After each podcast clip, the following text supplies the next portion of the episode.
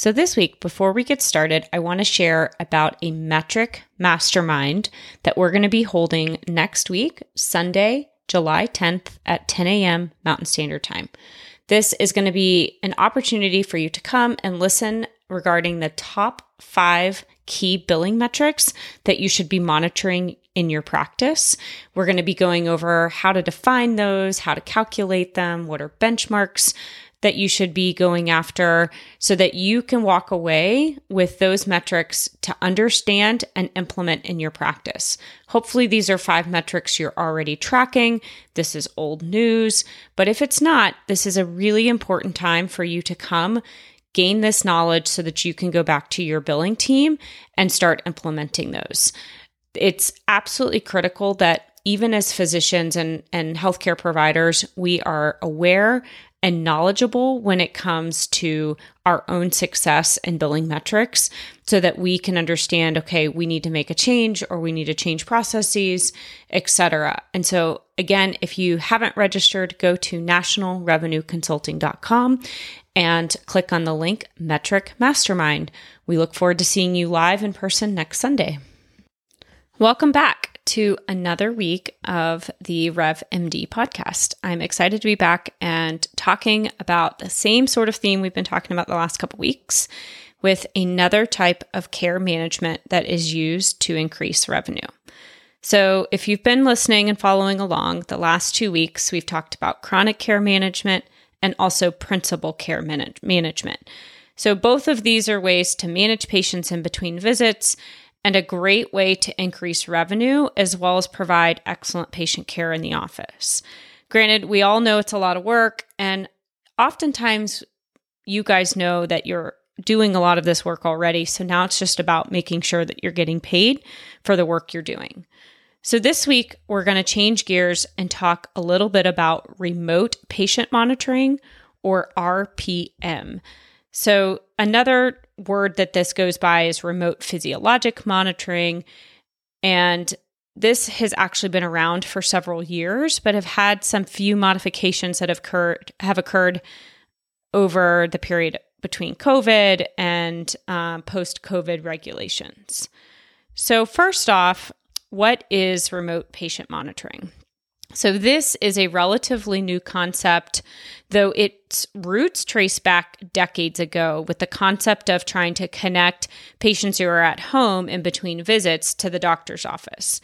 So, the idea behind this is not only to connect with the patient, but also track key health metrics such as vital signs so that you can develop or modify care management plans in between visits.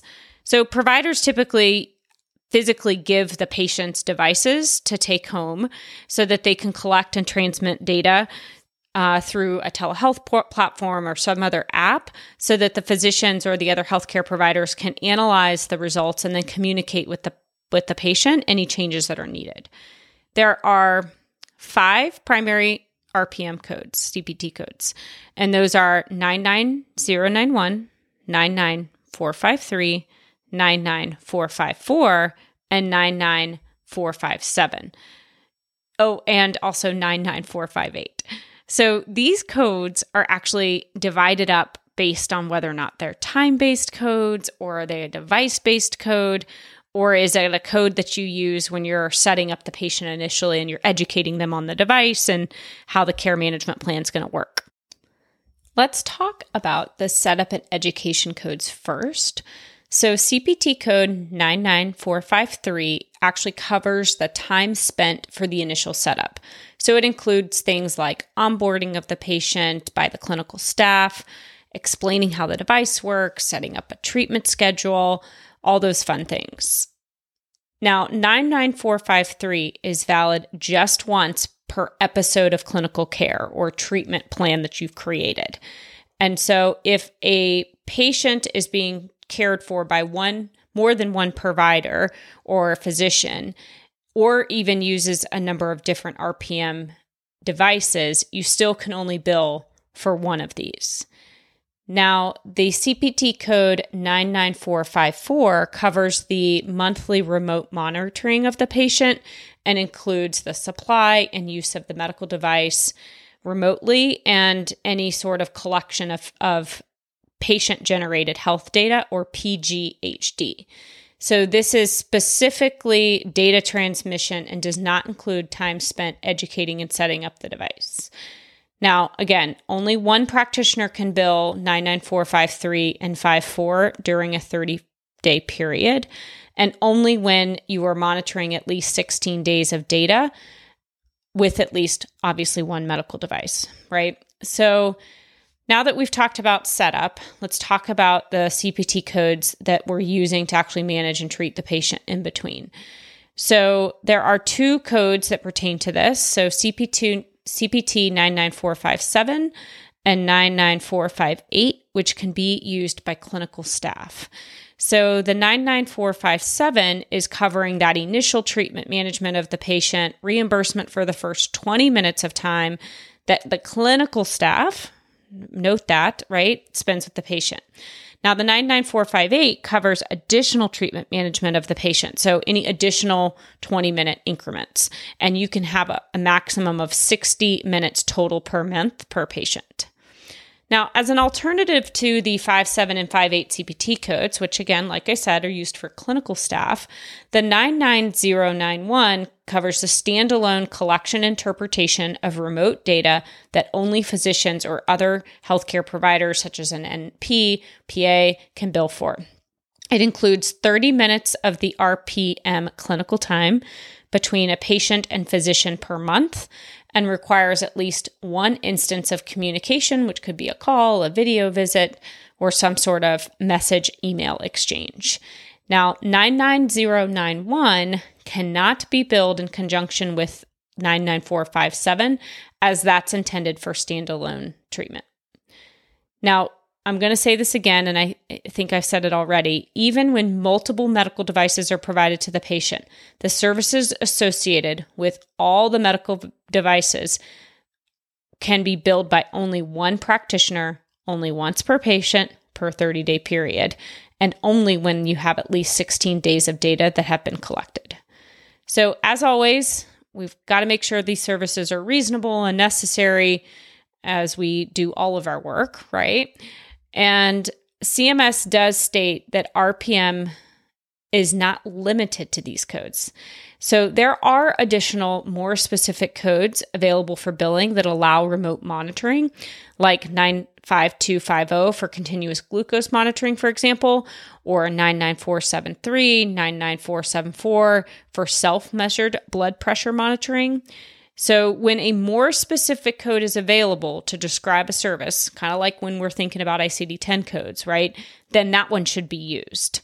So, if you do have something that's more specific, use it. And as always, consult with your certified billing and coding professionals if you've got any questions so that you can ensure that you have accurate coding and claim submission. So, while reimbursement did go down slightly in 2022 for RPM, the CCM rates did go up quite a bit. So, um, if you're trying to manage all three of these programs in your practice, this can be a highly lucrative and good for patient care perspective for your practice. We're going to talk a little bit more about the specifics around qualifications. It's important to note that a patient does not need a chronic condition to qualify for RPM. So in 2019, CMS initially had described RPM as services that need to be rendered to patients with chronic conditions, but it was actually confirmed in the 2021 final ruling that practitioners may furnish RPM services to remote collect and analyze data from patients with acute conditions as well. Now, CMS has also stated that RPM is limited to those patients who are established, which makes sense. How can you recommend a monitoring treatment for a patient you haven't had a relationship with? So that is required.